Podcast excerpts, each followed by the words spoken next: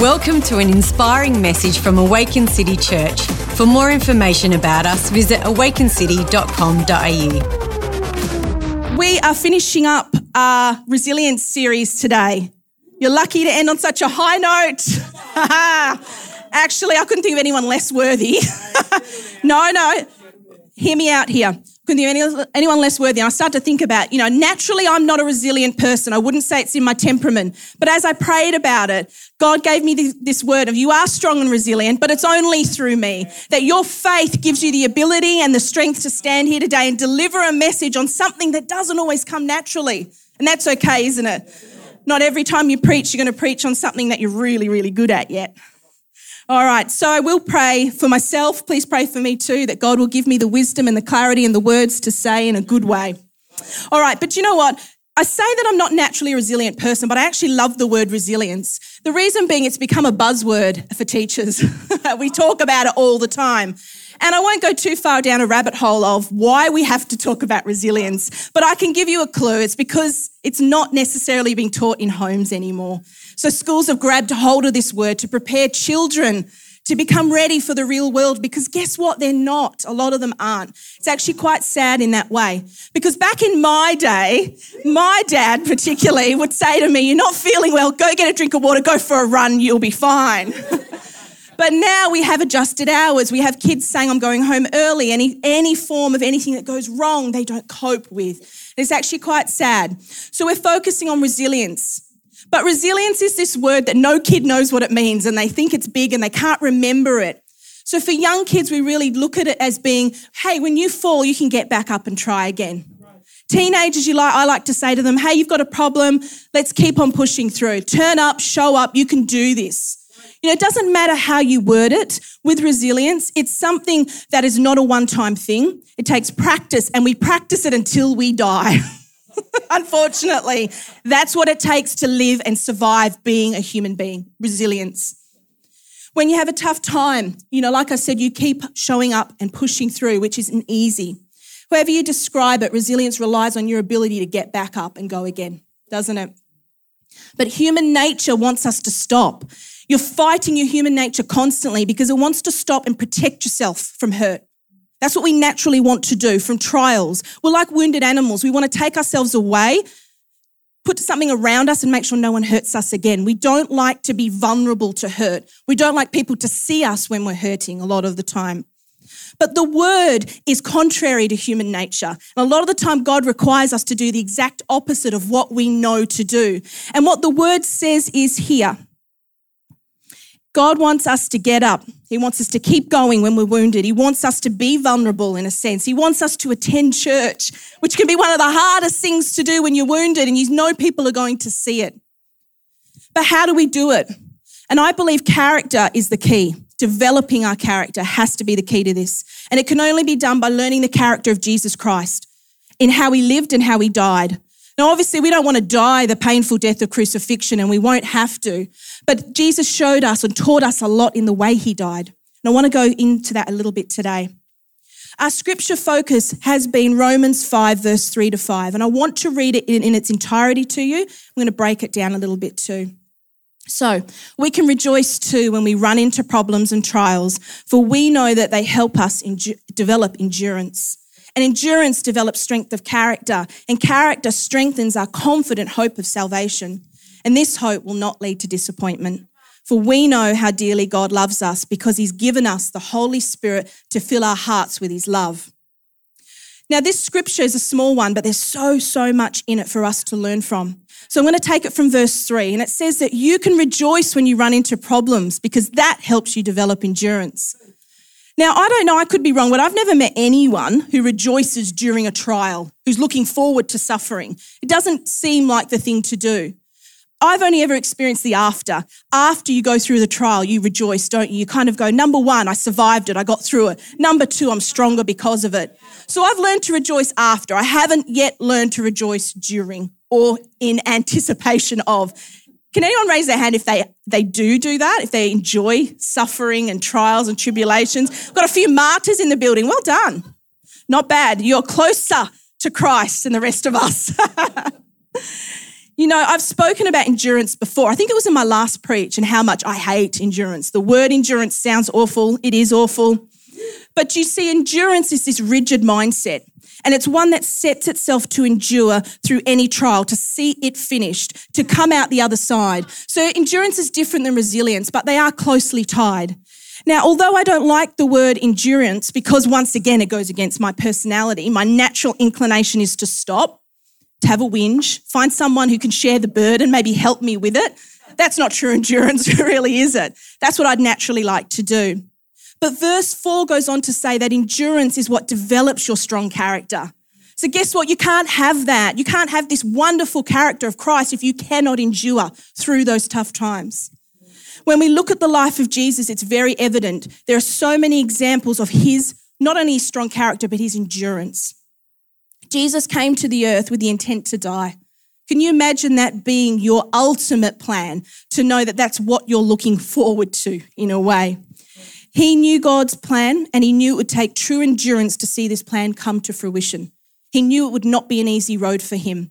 Even though he was the Son of God, remember, he came as man. So he knew he would suffer physically, emotionally, mentally. He knew he would take on what we would take on in the natural too. And you know what? Jesus had many opportunities to give up on it. He didn't just do it because he had to. There was many opportunities he could have given it away, given it up. And we see this. And I want to take us to Matthew. And this is one of my favorite passages of scripture. It's the Garden of Gethsemane. And Jesus is getting ready to die, really. He's taken his disciples with him. So we're going to start at verse 36, chapter 26, I should say. So Jesus went with them to the olive grove called Gethsemane, and he said, Sit here while I go over there to pray. He took Peter and Zebedee's two sons, James and John, and he became anguished and distressed. So already we see that Jesus is not in a good state of mind here. He's not rejoicing in his suffering in this moment. He knows what's about to come. And verse 38 says, He told them, My soul is crushed with grief to the point of death. Stay here and keep watch with me. So he asked the disciples to do something for him in his moment he went on a little farther and he bowed his head with, to the ground, sorry, his face to the ground, and he prays, My Father, if it's possible, let this cup of suffering be taken away from me, yet I want your will to be done, not mine. So we see here he's asking God, Hey, you know what, God, if you can, can you take this away? I don't really want to do this. We see this Jesus moment of, I don't want to do this, but guess what, God? If it's your will, I will. I will do it. Then he goes back to the disciples, and guess what? He finds them asleep. And he says to Peter, Couldn't you watch with me for even one hour? Keep watch and pray so that you will not give into temptation, for the spirit is willing, but the body or the flesh is weak. And we see Jesus give the disciples a really important lesson on endurance here that guess what? Your body won't always want to do the things that the spirit requires you to do. That you will get tired. You will, your eyes will close. You'll want to sleep at times. You'll want to give up. But I'm asking you to do this because it's my will, not yours. And Jesus discovers that the disciples are not able to do what he's asked them to do. So at the very moment, almost at the point of death, the disciples have disappointed him in some ways, which is interesting to see. So he goes back, he leaves them a second time and he prays, My Father, if this cup cannot be taken away unless I drink it, your will be done. When he returned to them again, he finds them sleeping, for they couldn't keep their eyes open. They were obviously very, very tired. But Jesus has said the same type of prayer. This time he's changed it a little bit. He's not asking really, he's just saying, okay, I guess he's a bit more resigned to it, isn't he? If the cup can't be taken away, I'll do it. So he went to pray a third time and he says the same things again. Isn't that interesting? Three times he goes with this similar petition to God to ask him to take this cup of suffering away from him. So even though he knows God's will in this moment, he's still asking God if it's possible. And I don't know about you, but there's many times I've done this. I've realized I have to go through something, but I've still asked God to remove it. I've asked God to ease the burden, if you like, to give me some relief or come back to me later when I'm a little bit stronger and I can cope with this. But Jesus has accepted his fate in this moment. He knows the Father's will. So he comes back and he says to them, Go ahead and sleep. Have your rest. But look, the time has come. The Son of Man is betrayed into the hands of the sinners. So, what he's discovered is he knew what was coming. He knew he was about to be arrested and he's accepted his fate. And he says to the disciples, It's too late now. Don't worry about being awake. The time has come. So, he's accepted where he's going. These prayers reveal Jesus' mindset just before the crucifixion and his total submission to the will of God. And that's amazing to me because we see his emotional state wasn't stable, but his spiritual state was. His spirit was resigned to the fact that the Father's will needed to be done no matter what. And you see, Jesus was punished for crimes he didn't commit. Now, crucifixion was a Roman punishment, but it was designed for non Romans. So the Romans were the elite. They didn't get that punishment. But what they did was they said crucifixion was reserved for violent criminals, murderers, rebellious slaves, and those convicted of high treason. And we know Jesus didn't do any of those things. He wasn't a criminal in any way, but certainly not those crimes. But yet he was punishable by death and crucifixion. And why he was, we see the story of Pilate. Now, Pilate was a people pleaser at the end of the day. That's what he did. The crowds loudly said they wanted Jesus crucified, so Pilate said, okay. And he tried to convince the crowd. He tried to say, you know what? Jesus hasn't really done this. I don't think he's worthy of that. Let me try this instead. No, the crowd's like, we want him. And they exchanged Jesus for a violent criminal. Isn't that crazy when you think about it? They exchanged the not guilty for the guilty. They were willing to put someone back out on the streets who was known to be violent for someone that was innocent. And I don't know about you, but we see this reflected in modern day culture that the crowds will loudly shout about people who haven't actually done anything wrong, and people can be cancelled within an instant. And it doesn't matter whether you're guilty or not sometimes. Guess what? You are going to face this, what Jesus did. So, guess what I'm saying is being a Christian, your resilience needs to be high because you will be accused wrongly. But you know, Jesus' character was so developed at this time that he put his Father's will above all else. Knowing his body would be broken, knowing he would be humiliated in all types of ways, that people wouldn't understand. The disciples didn't get why he was leaving them, that his family would grieve him, that his mother would watch him die. There are many reasons why Jesus could have stopped. But yet his character was so developed, he went to the Father's will. He endured it all to make sure it was done. That's true character, isn't it? Because it goes against the grain. It goes against this mainstream idea that says, do what makes you happy protect your rights at all costs, make sure your family are okay. I could go on and on and on, but Jesus didn't do that. The more you build your character, though, verse 4 says, your hope in the salvation of your salvation, sorry, is strengthened. So building character goes hand in hand with building faith. So as you build your character, your faith is strengthened. And that's crazy to me because God doesn't always do things in the, the natural like we do, in a single mindedness. He gives you double sometimes. So as you build that character, your strength will also be, um, uh, your faith will be strengthened. Truly knowing you're saved, though, will mean more than just spending eternity with Him. Although that's our end goal, we need to be encouraged to actually change while we're here on earth. So developing character is what we do while we're here, isn't it? Enduring is what we do while we're here. Resilience building is what we do while we're here. Because none of those things we need when we're in heaven, we've already attained that. So we got to focus on what we're here to do also. So I was reading this study done by psychologists on temperament and personality versus character. And sometimes there's confusion over what is what. But here are some interesting points I want to go through with you. Considered the primary foundation of personality, your temperament is thought to be present at birth. So it's what you're born with. It's those aspects of your personality that you're born with. In other words, it's what you come equipped with based on your biology, not your experiences. So all of us come out of the womb with some sort of temperament. Okay, and that's unchangeable in a lot of ways. We can we can navigate and mold and like we do with our children, but we don't necessarily change it completely. Temperament refers to your disposition and your tendency to adopt certain behaviors and have specific reactions to your environment. For example, your overall energy levels. Some people bounce out of bed, others just don't, do they? Energy levels is something you're born with, unfortunately. You can change it with exercise and diet, but you know, we're not going to go, not to go into, that's for another day, God.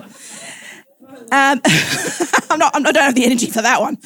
Number two, your adaptation to change. So some people respond well to change and they move with the flows of life very easily. Others don't. Others like routine and structure and find that hard. Number three, curiosity. You know, you'll have naturally curious people and people that accept the things the way they are. My husband is someone that just accepts things. I naturally want to know the why behind it. And if I can get to the why, I feel like I'm okay then. When I was at school, I had a math teacher. I think he hated me. He didn't say it, but I, I wasn't good at math, number one. And number two, he had to spend a lot of his time explaining algebra to someone that wanted to know why these letters could represent numbers. Why do I have to have an X when I could just put a number in there? So I used to say to him all the time, but why? Why have we got letters? I don't get it. And one day he slammed his fist on the tub. He said, There is no Y, Camma. Math, math is the way it is. Except there's an X, except there's a Y. That is it. You will never understand the why. And I'm, um, you know, harsh for a 15 year old, but I sucked it up and I said, okay, I'm never going to get why, so I just need to do the work. So I did. And I never used it again. All right, next one. That's not a good advertisement for us as teachers, but you know what I'm trying to say. Inhibition. Inhibition comes naturally to some people. They're more reserved than others. Maybe fearful is not the right word, but they naturally survey surroundings before they do things rather than just jump right in. Your emotional responsiveness is what you're born with too. Now, my son is very emotionally responsive, and I'll give you a funny story. We were watching Raya and the Dragon the other night, put it on the TV, and he's seen it already, I think two years ago at the cinema. And he said to me, Mum, just remember this is a very emotional movie. And remember how people were in the cinema when the man was turned to stone, people got very emotional. And he was very serious. And Bobby and I were having a laugh later that he would actually think about that, remember how other people responded in a dark cinema, and keep that in his little mind for when he's going to watch it to give me that warning, just in case I cried over an animated Disney movie, which would never happen. But, you know, he's very emotionally responsive to other people's emotions and his own. Others are not. That's just something we're born with. Your demeanor so, you know, some people have a sunny demeanor and they look like someone you want to talk to. Others have this resting, lovely face that implies, implies don't, don't approach me right now. It might not be how they actually are, but their demeanor comes across that way. Lastly, your mood. You know, there's those of us that suffer with like a low mood and we have to really get ourselves out of it. And others of us are stable. My husband, another one, he's a very stable mood person. There's not a lot that rocks his boat. it's very good for me. So, as part of your personality, your character represents your ethical, moral, and social attitudes and beliefs. And this is why your character is so important as a Christian. Not so much your personality, not that temperament you've been born with, but your character, because it speaks to who or what you believe in. Your character is vital to people around you and to yourself. If your character isn't representing Christ, then who is it representing? And that's a question I ask myself all the time. If I don't have Christ's character, if people can't see it in me, then what am I doing here exactly? Character may be more evident in certain situations when you apply your core beliefs to the circumstances at hand. So, what that means is your character is on display when those hard times come, when things are a bit tricky in the workplace, when your family has a rocky start, or whatever's going on inside of you. That's when your character really comes out to play. And I love this thought. Obviously, when we go through trials, when we go through tribulations, our character becomes really evident to those around us and even to ourselves. It can be quite illuminating, not always good. But we apply what we know to the circumstances at hand. So when you go through a trial, you're applying what you already know, what you've already learned, the character you already have. And if our character has not been developed, it's very hard to apply it in that moment. It's not impossible, but it becomes very hard if you haven't worked on your character and you go through something tough, guess what? Applying that will get difficult. Psychologists believe it's unclear when your character begins to develop. They don't know if it develops straight away or it develops in phases. That hasn't been understood yet. But that's not a bad thing because for us as Christians, we're constantly working on our character. So it doesn't matter if you didn't develop it as a child or a teenager. If you've come to Christ as someone in your 40s, that does not matter. God gives you the chance to start now the nature of your challenges. You know what? When you're a child, you can have unpredictable, harsh, or you could have been sheltered. They can predict patterns in adulthood, but they don't say that that's it for you. So a lot of us say our childhood, because of this, I can't do this. But that's not what Christ has said to us. We as Christians have an advantage of studying the word and using it to develop the character of Christ. We have a guidebook to know what to do next, to how to behave if we weren't parented well. Okay, so looking at the fruit of the Spirit, for me, that would be a great start to develop character, to say, do, can I tick the boxes if you like? Am I practicing these in my daily life? We don't need to wait for trials before we start to do this. Let's practice it. Examples of character traits. This is a list from Sykes. This is interesting. Honesty, loyalty, generosity, ambition, and integrity are the top five. I don't know about you, but all of those are represented in the word. All of those are in the character of Christ and the fruits of the Spirit. So, although we don't want to be like the world, the more we study the character of Christ, we become admirable people. People who others will go to and respect and go, they practice those things. They may not understand the character of Christ, but they know what's attractive in a person. Verse 5, it concludes by saying, so we're just wrapping up this Romans here, that hope, this hope does not lead to disappointment. And I love that because some hope does lead to disappointment. Worldly hope does. How many of us have hoped for things that have not come to pass? We've prayed for them, we've, we've expected them, and they just have not happened. But this type of hope, our hope in our salvation, will never disappoint us. We already know the end of the story that Jesus, although he suffered a terrible death, went to be with God, as we will one day. That is our reward of what we're working towards.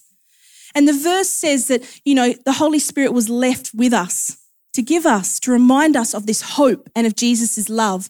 Jesus didn't want to leave us alone. He wanted to keep the Holy Spirit with us. So if ever you're discouraged thinking, I can't do this, the Holy Spirit lives on the inside of you, that He was the gift given to you by the Son of God for those very moments. Jesus' final act was one of great character. When we look at the cross, we have to understand what it would have taken to do that. You see, while he was struggling to breathe in incredible pain, he was showing someone else the way to forgiveness, someone else the way to repentance. He was with the thief in his final moments, making the most out of his own suffering, but he ensured that the thief had hope in his suffering.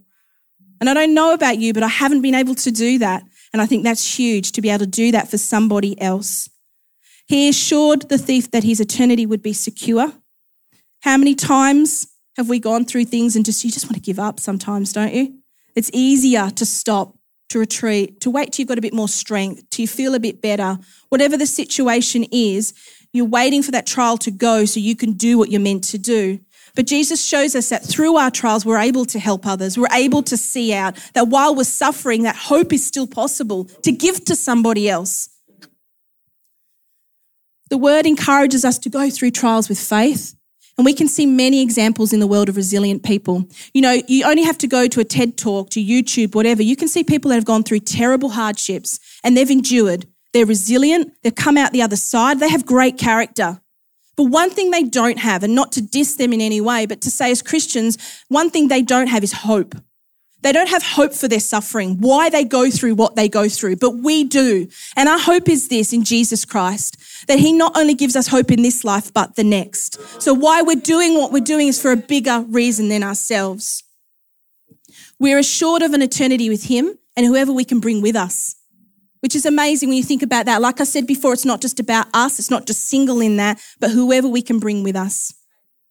Now, I'm going to land with this story. Um, and it's, I said last night it's a bit of a brag, and I hope that's okay. But um, I don't do it a lot. I usually diss him in my sermon. So one of the most resilient people I know, though, is my husband. Um, and if you know him, you know that it's it's pretty obvious. I knew Bobby before he lost his legs, and can I tell you, he was a very different person. And he often says that. And obviously, he was a teenager, but he changed a lot through what he went through, which is normal. But going through what he did was a making or a breaking moment. And um, by God's grace, it was a definitely making moment for him. Bobby had the opportunity, though, to become a well earned victim in the way that someone who could be taken care of, protected, you know, all those things, but he didn't get that chance with me. no, I'm not, um, that's harsh. Um, when I wrote that, it sounded funnier, not as harsh. Um, but seriously, seriously, he could have. He could take that opportunity and run, run, not run, walk with it. Ooh.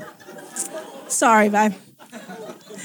But you know what? Seriously, try as I might, I have tried to get him to stop. And he is determined to do every reckless thing that he could possibly try on God's green earth. Like there's not one thing that I've thought, oh, that's that's okay. He's gone, I can do this. But I've seen a boy who lost everything turn into a strong, confident man. And endurance, the endurance he's shown has provided this great strength of character that now has strengthened his hope in Jesus. His faith has grown through what he's gone through, the man that he is today. That his story, he's accepted that his story is worthwhile just as it is. You know, many people have said, but don't you want your legs back? Let's pray for that. Let's hope for that. And I'm not saying that God can't do it, but his testimony isn't what really happened to him or what he lost, but rather what he gained. And we're starting to see the fruits of that now. You know, when we were younger, Bobby really wanted to go skiing, to try skiing. And we had moved to Spain.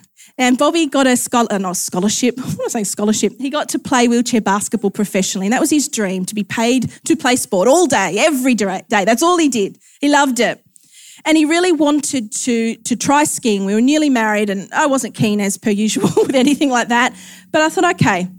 But the team that he had joined, they trained out of a rehabilitation hospital. And basically, they had an indoor court they had funded and paid for and set up literally to give their patients hope. We lived in an area where motorbike accidents happen frequently due to excess speed and a, a really poorly set up roundabout. So, this hospital was designed to take in spinal cord injuries, amputations, all the worst motor vehicle accidents that you could possibly see. Spain is not big on road safety, so everywhere you go, there are a lot of vehicle accidents, and it's quite scary in that way. It was the first time that I saw toddlers using tiny little wheelchairs. The patients would be wheeled down either in wheelchairs or beds, wherever they were at in their process of recovery. They would be moved down to the basketball courts to watch the guys play and train. And I used to walk up the halls, and they had all these framed photos. And the photos had all of their patients, a lot of their patients, in the process of recovery or after recovery. And it was things like skiing. You'd see them skiing in a chair attached to a ski. I'd never seen disabled skiing before. But basically, all these photos were showing what was possible for these people once they recovered. And for me, everything I realized, everything was set up to remind the patients of where they would end up the hope that they could have, even with a permanent disability. And as an able bodied young person, I didn't understand it at the time. And I've never seen a place like that again. But what an amazing idea to set up for these people.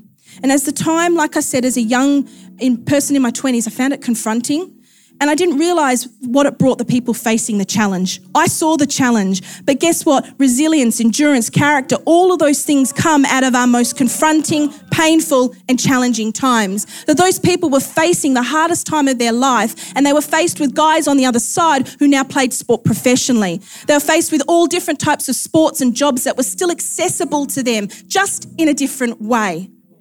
It's no good for us to pray for hope with our eyes closed to any of this with our eyes closed to the challenges of life, to pretend they're not going to happen to us because they do. So, long story short, Bobby skied. Not in the chair like I hoped, but um, on his prosthetics, of course. He was determined to do it standing up, which I didn't see logistically how this was going to work. So we went to the slopes and I hated it. I felt like I was going to hurt myself. I kept falling, so I stopped naturally. And I watched Bobby and he went over and over again. He fell. He crashed into a fence at one point until he got it, until he went down the slope without falling, first time, and then, then he learned how to stop his skis. And I watched him and I was amazed at the endurance just to keep on going. To be honest, sometimes I think, why? Why do you keep going at this? You know, I didn't I didn't understand. I was thinking, no, no one's watching, no one's going to be disappointed. It's only skiing. That's what I was thinking, and I think that a lot about some of the things he chooses to do. But I've realized that when he's resilient and he keeps going even in the small things, those are the things that might not seem to matter, but it sets his character up for the big. That this man can go through anything and come out on the other side. Bobby won't mind me sharing this, he's mentioned it once, but he's gone through the biggest challenge in the last couple of years with PTSD. Since his accident, he's been fine for 20 years, he was fine. And all of a sudden, it took one incident for him to be feeling like he's trapped at any moment. He goes away for work. He suffers panic attacks on planes, in hotel rooms. Wherever he goes, it seems to grip him with something he hasn't ever faced before. But yet, I have seen him get up and show up on those hardest days of his life and keep on moving. He works, he plays with our children, he does sport, he helps whoever he can. He doesn't stop moving. It is exhausting, but it's also inspiring.